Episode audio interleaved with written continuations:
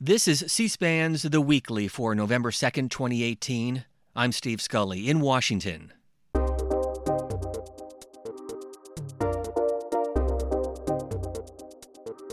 Tuesday is Election Day, and control of both the House and the Senate is at stake. NBC News senior political editor Mark Murray joins C SPAN to talk about what to look for as the results come in. He also takes a deep dive in a number of key House races across the country that could prove to be bellwethers for what's to come. And he shares his own experiences from past election nights, how NBC prepares for its wall to wall coverage. As the polls close throughout the night on Tuesday, Mark Murray, what will you, what will your NBC colleagues be looking for? So, when it comes to the battle for control of the Senate, at least how the Senate map is breaking, the Indiana Senate race, one of the very first poll closing times, 7 o'clock Eastern uh, for the entire state. And if you end up having Joe Donnelly, the Democratic incumbent, ahead of Mike Braun, the Republican challenger, you can see how the Senate map at least puts Democrats in contention to have a pretty decent night there on an overall map that really doesn't favor them all that well. When it comes to the House of Representatives, I'm looking in Virginia and New Jersey, almost as a combined eight competitive House races in those two states that have fairly early poll closing times.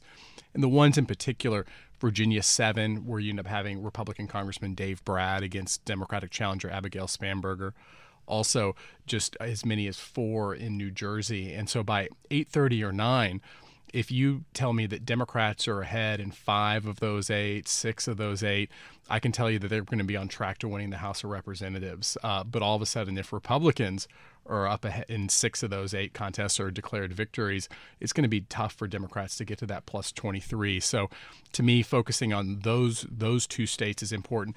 And then overall, I'm going to be looking in the early rounds of exit polls. And remember, by seven or eight o'clock at night, we'll only have about the third uh, wave of exits.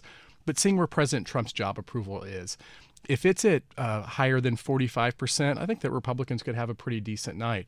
But if it's 45 or lower, then all of a sudden you're seeing how Democrats could have almost a double digit margin on uh, uh, lead over House Republicans in the national vote. And so looking at the president's job rating by seven or eight o'clock at night, I think is going to be very instructive for a lot of voters and a lot of Americans paying attention to this. And when people ask the question, who's going to win, my response is, tell me the turnout. Why? Why is that so important? Well, one, I, I actually know what the turnout's going to be. It's going to be historic, unprecedented for a midterm election.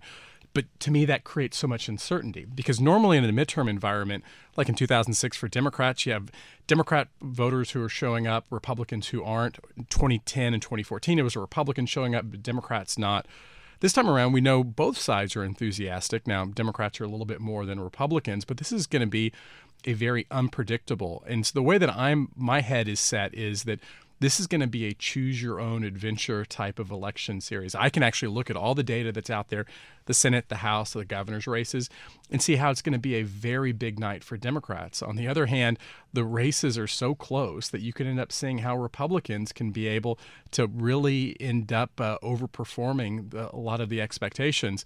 And then there's the case on do you end up having just a 50 50 that all the close races, 50% of them break to Democrats, 50 of them break to Republicans, and not a whole lot ends up changing the normal rules of politics that I've since I've been covering this going back to the 2006 that when there is a unpopular president and you end up having kind of a wave election or the winds uh, that are blowing behind one particular party the close races traditionally break in that party's favor that's the good news scenario for Democrats. What has to worry them is that maybe this is a little bit of a different environment because of all this high turnout. So I think that anything is possible this election season. The Democrats have the wins at their backs, but can they actually translate that to actual wins? And we're going to have to see how the votes uh, cast before we know the answer to that. You were in the control room on election night in November of 2016. What are the lessons? What are the takeaways from what happened on that night? So, and that's a great question, Steve, because as I go back into New York, I have flashbacks and sometimes some PTSD to election night 2016 to me, the biggest miss was from so many of us who are reporters.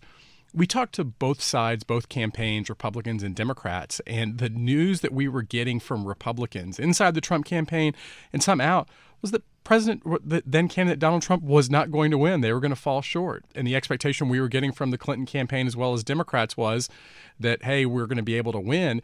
When the totality of information, including from Republicans, is one side is probably going to have, your brain is in a fixed place.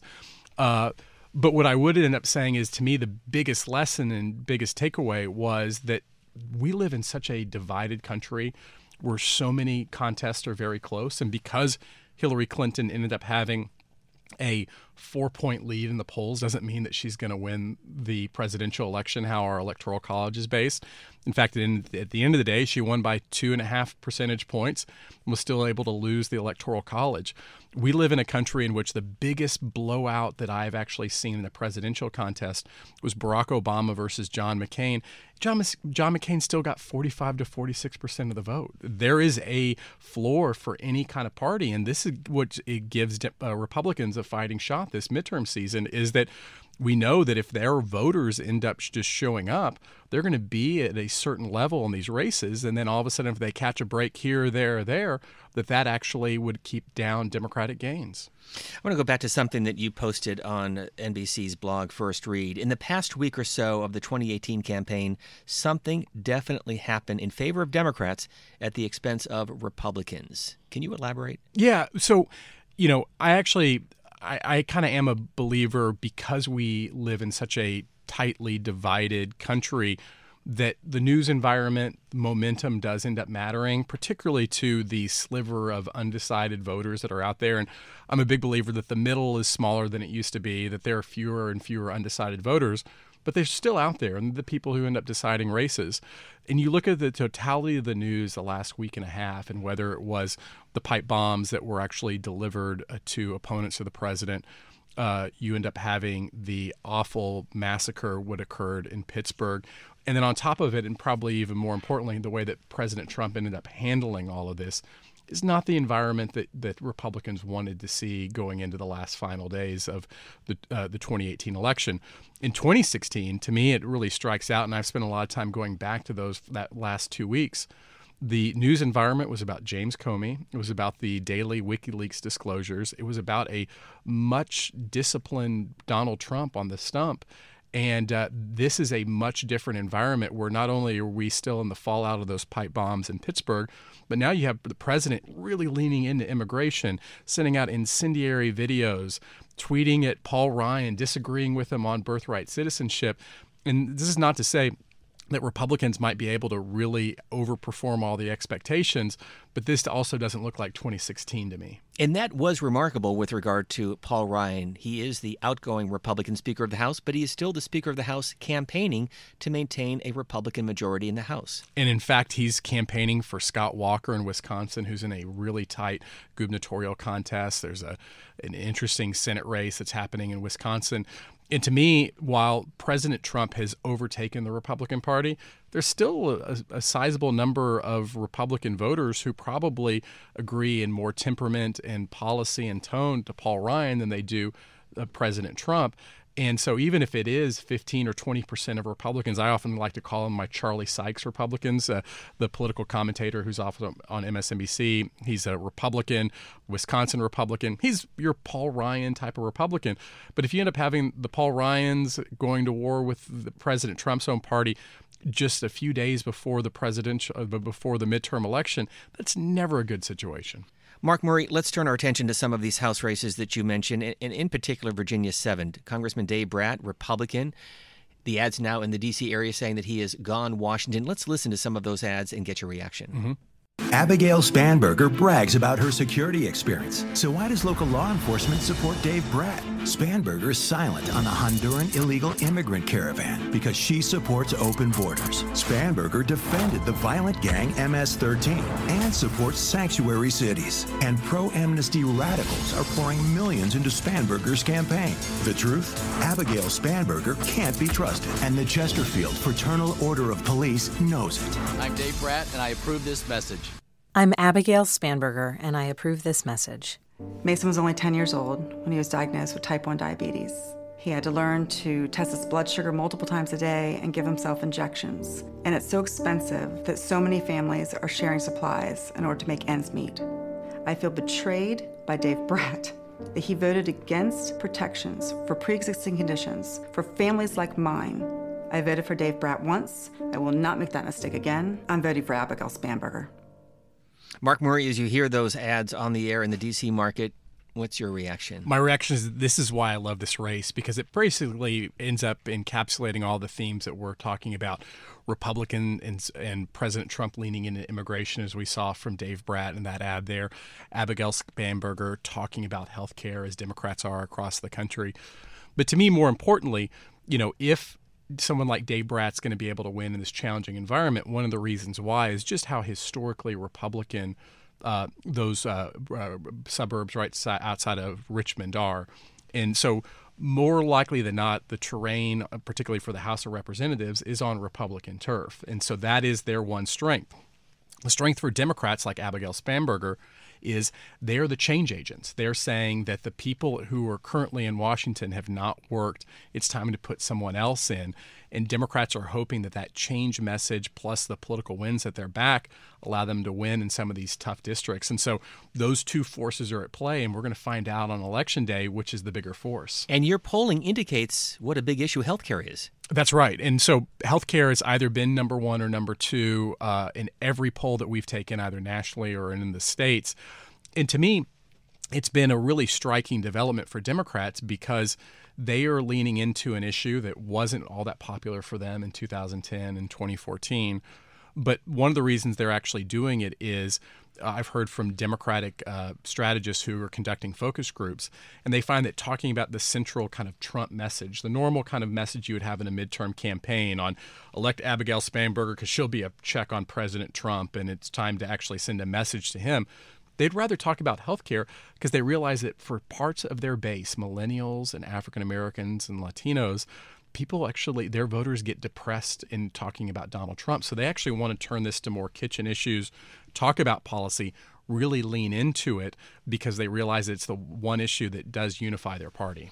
Let's stay in Virginia, just outside of Washington, D.C. Representative Barbara Comstock. Now, her district goes all the way out into Loudoun County. She's being challenged by Jennifer Wexton, one of the most expensive House races in this cycle. Let's listen to these ads and get your perspective. Barbara Comstock might as well be Barbara Trumpstock. Donald Trump is against expanding Medicaid in Virginia, against protections for pre existing conditions, and he sabotaged the healthcare market, hiking insurance rates up to 64% in Virginia. Barbara Trumpstock agrees, voting with Trump 98% of the time. Jennifer Wexton believes healthcare is a right and successfully fought to expand Medicaid in Virginia. I'm Jennifer Wexton, and I approve this message because change is coming. Jennifer Wexton is ranked the most left wing state senator. She opposes deporting criminal alien gang members. She voted against helping victims of domestic violence twice. And as a prosecutor, Wexton repeatedly plea bargained violent crimes like assault, rape, and molestation. Barbara Comstock is endorsed by Virginia police and passed legislation that is protecting our communities because Barbara puts us first. I'm Barbara Comstock, and I approve this message. And Mark Murray, as we listen to those ads, I'm always intrigued as to who comes up with these spots. Uh, usually really scary people. Uh, but you know, again, you know, I mentioned how a lot of Democrats don't want to necessarily talk about Trump in their messaging. Virginia 10 is one of the big exceptions. And because there are so many Democratic voters in this area, remember, this was an area that Ralph Northam in the last year's gubernatorial election won by a landslide. And that is one of the reasons why Barbara Comstock is uh, the big underdog in this race. And the, my conversations I've had with Democrats is that somehow if Comstock ends up winning and Democrat Jennifer Wexton ends up losing, they know this is going to be a bad night. This is one of the layups for Democrats on election night, and so we should actually kind of look at you know if if they in win handily, Democrats are taking care of business. If they don't win here, they're in trouble. Another race that I'll be looking at early on is in Kentucky, the 6th Congressional District. This is Congressman Andy Barr, Republican. And Amy McGrath has been putting up a pretty aggressive campaign very early on trying to identify who she is. Talk about that race. Yeah. So to me, this is uh, all the strategists that I chat with, this is a pure 50 50 race that's going on right now, run by two very good candidates. You know, sometimes you end up having races we're watching where one candidate's good and one candidate is underperforming. Both incumbent Andy Barr, the Republican, and Amy McGrath have run very good campaigns. Amy McGrath has a tremendous amount of money. benefiting uh, Republicans is this is Kentucky. This is uh, a very conservative area. On the other hand, this is an area that has some Democratic DNA to it. And we're talking about Bourbon Country, also Lexington by the University of Kentucky. And so this is an opportunity. I'm not going to call this necessarily a bellwether because right now, when I'm looking at the list of Democratic potential pickups, this is number 30 or number 32 for Democrats. This is not number 22, 23, 24 that get them the majority, but it's still a 50 50 race and to me that a race like this it's 50-50 and this is maybe pickup number 30 or 35 for democrats is one of the reasons why they're probably in the driver's seat on taking back the house of representatives or at least when you look at it race by race. We have been airing debates from across the country including in kentucky 6 let's listen. But if i could just respond to um, uh, what my opponent said about uh, her health care what what, what she had in TRICARE is private health insurance. It's, it's the, the reason why she liked it is not because it was socialized medicine, but because it was it replicated the employer provided it's like the public option. It's not. It's not. yeah, it is. No, it, it's absolutely not. It, what it is, it's, pri- it's private health insurance. It, the DOD contracts with private insurers like Aetna and United and you know and, Congressman and, wait, Barr, I was actually just, in the military. Just, just, I would just, know. Just a minute. Here's here's what it is, it, and and so you get choices. So if you're a DoD employee, you and your spouse get a choice. You actually get a choice of private health care. My opponent wants everybody else in a single payer system when she gets private health insurance. There's a reason why she liked private Ms. health her health care because it was a private plan. Miss McGrath. I just don't think the congressman knows anything about what he's talking about. Um, you know, when I was in the military, uh, we did have uh, military medicine. But now that I'm out, I do have TRICARE. And you're right, that's a government insurance option. That's like the private, that's, that's like the public option. Amy McGrath, the Democratic candidate, and Congressman Andy Barr, Republican, and as you said, Mark Murray, a 50 50 race. In 2010, the Democrats lose the House because of Obamacare and now it's front and center in 2018. Right, and you see that Republicans are really on their heels, like in that debate clip that there was. I do think that Republicans have some one of one of their most effective rebuttals in this entire healthcare debate is that for candidates who do support the Bernie Sanders Medicare for all, the single payer, the Republicans are running ads saying this is a $32 trillion takeover of healthcare. Democrats want to be able to fundamentally change the healthcare system. And that is a legitimate hit. In this case, however, uh, you end up having Amy McGrath doesn't support the Bernie Sanders Medicare for All. She supports a public option that is a government uh, program that would end up competing with other private insurers. But a lot of the advertising that I've seen, they've tried to almost uh, be able to uh, uh, uh have her uh, her current health care plan is supporting Bernie Sanders, and so there is some dissembling that's going on, and it comes to the journalists and the fact checkers and everybody to be able to call things out. And you saw how Amy McGrath was talking about how a, a the the veterans health care system and the VA is much like a public option. Mark Murray, a number of competitive races in Minnesota, including Minnesota 2. Tell us about that district. This is a suburban district right outside of the Twin Cities, and I'm fascinated by it because it is a female Democrat, Angie Craig, uh, Angie Craig running against uh, Republican incumbent uh, Lewis. And to me, this is the year of the woman. And if Democrats are able to win, in a suburban district in a metropolitan area. This is one of the pickups that they should be able to have. Uh, and uh, to me, if they end up winning, they're probably on path to getting the 23 seats that they need to win the majority. But if Republicans are able to uh, to upset uh, the Democrats here, and you have the incumbent congressman holding on, then it could end up being a long night. But I almost look at this race. You have the year of the woman, a female candidate. You end up having the entire urban versus rural divide between the Democratic and Republican parties. And to me, more often than not, these districts like Minnesota 2 are probably going to end up fueling the Democratic majority if they end up winning it back. Some of the ads now on the air in that congressional district. Gone Washington. Definition A congressman who takes half his money from special interests and puts them first. Example Jason Lewis. Angie Craig knows we've got to close the book on politics as usual. That means making all campaign contributions open and transparent, toughening the penalties for political corruption. And if Congress doesn't do their job, they don't get paid. I'm Angie Craig, and I approve this message because Washington's got to start working for people again. Disturbing allegations of domestic violence against Congressman Keith Ellison. He goes, get the f- out of my house. And he started trying to drag me off the bed. Now, the National Organization for Women is calling for Ellison to end his campaign. But Angie Craig is standing by Keith Ellison, backing Ellison instead of believing his victim? And he started trying to drag me off the bed. Angie Craig should be ashamed. Congressional Leadership Fund is responsible for the content of this advertising you really see how Republicans are leaning into Keith Ellison, the Democratic congressman who's running for state attorney general, making that an issue in all of these races. And you said, Steve, Minnesota is fascinating because you have as many as four competitive congressional districts, two that Democrats are trying to flip, two that Republicans are trying to flip. You have two Senate races that are going on. Uh, you have a competitive gubernatorial election. And so we often refer to Minnesota as the land of a, a 10,000 lakes. Well, there are about 10,000 races that we're going to have to monitor on election night, and that state attorney general race featuring Keith Ellison is one as well. Can you take us behind the curtain and explain exactly what you do on election night and what it's like in New York at NBC headquarters? It is fascinating. It's nerve wracking. It's so much data that's out there. And so, what I end up doing, and I sometimes try to get about a 30 or 40 minute nap uh, right around one o'clock in the afternoon if I can to prepare for the all nighter. But starting around five o'clock, we start getting the exit polling data that's out there. And I'm poring through not only the national exit poll, but the state poll. We have meetings with our election desk people on how they're perceiving the races then at 5 or 5.30 with the idea that things can always end up changing throughout the night. And then we were just watching the returns and seeing to be able to one get a good picture of who's going to potentially control congress who is winning these gubernatorial races, and then spotting some really fascinating trends on, for example, we talked about that Minnesota 2 race.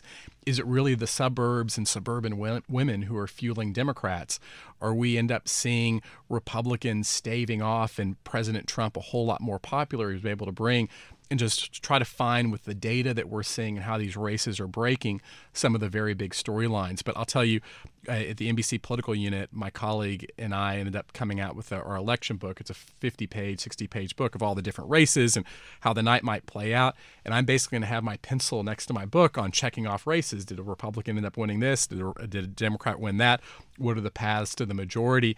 And then playing out all the math that's involved. And it's going to be crazy.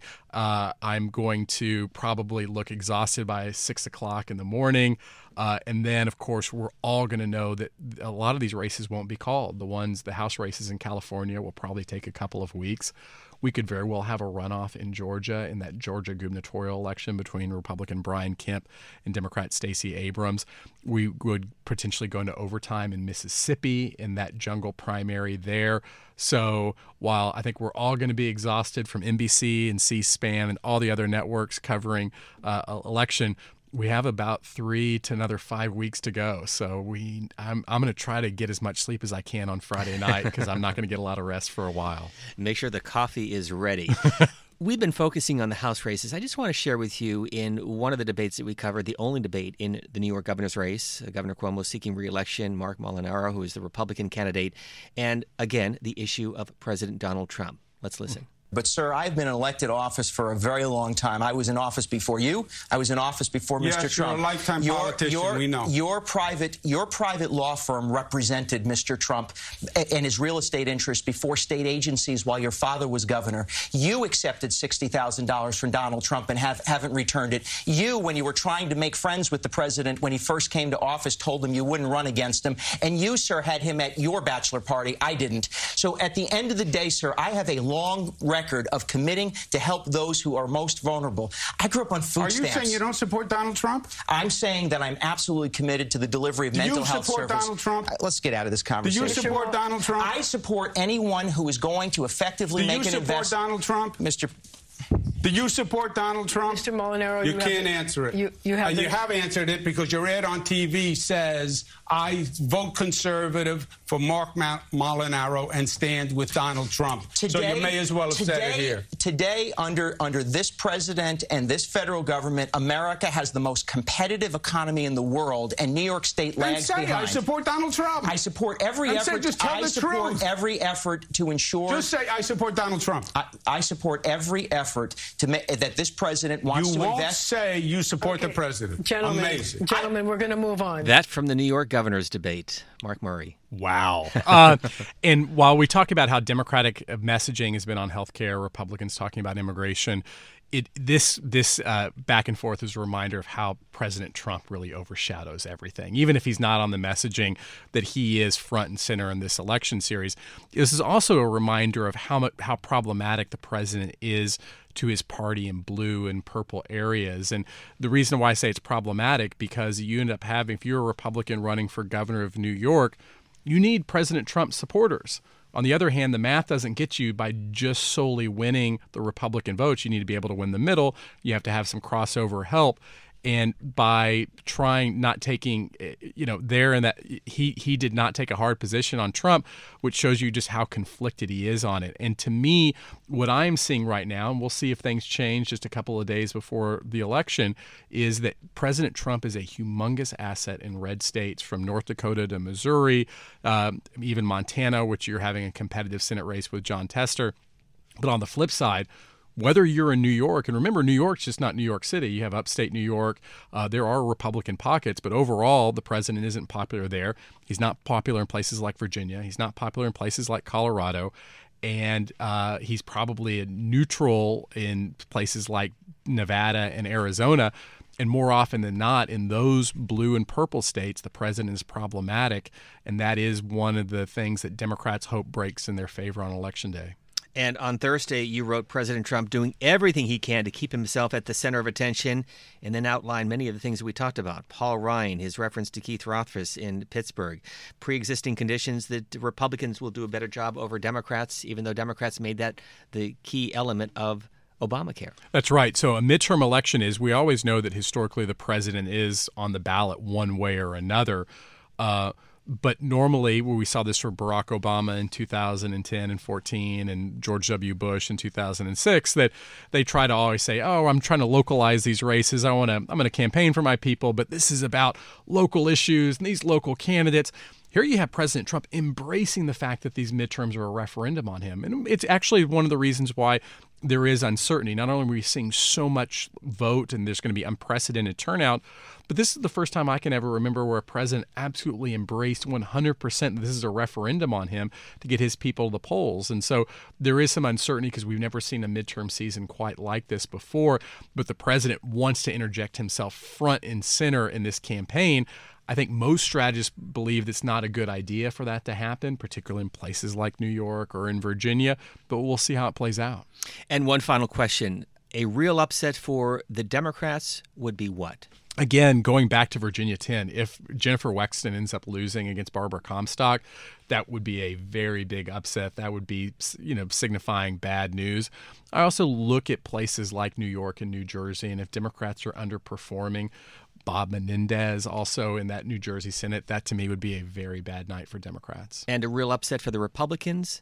So all of a sudden, the, the upset for the Republicans is if we're getting into territory where they might end up losing more than 40 seats, and I'm talking about up in New York State.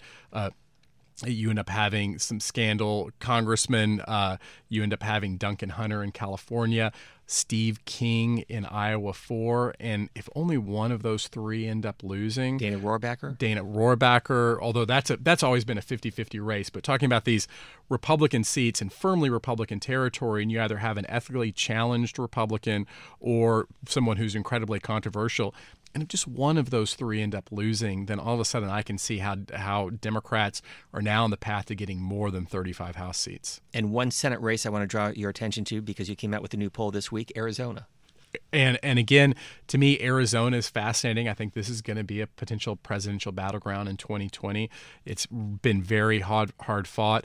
But Democrats, if they want to stave off losses and actually break even or maybe pick up one Senate race, They need to win in Arizona and Nevada, and that's very important. So I can tell what a good night would end up being for Democrats, even with the very tough map that they have on the Senate. And if they're winning in Nevada, if they're winning in Arizona, and they have Joe Donnelly hold on in Indiana, to me, that's going to be a, a very good night for Democrats. Mark Murray of NBC News, Senior Political Director. Thank you very much for stopping by our C SPAN studios. Thanks, Steve. That was fun. And a reminder this podcast is available wherever you download your favorite podcast on the web at cspan.org. We thank you for listening.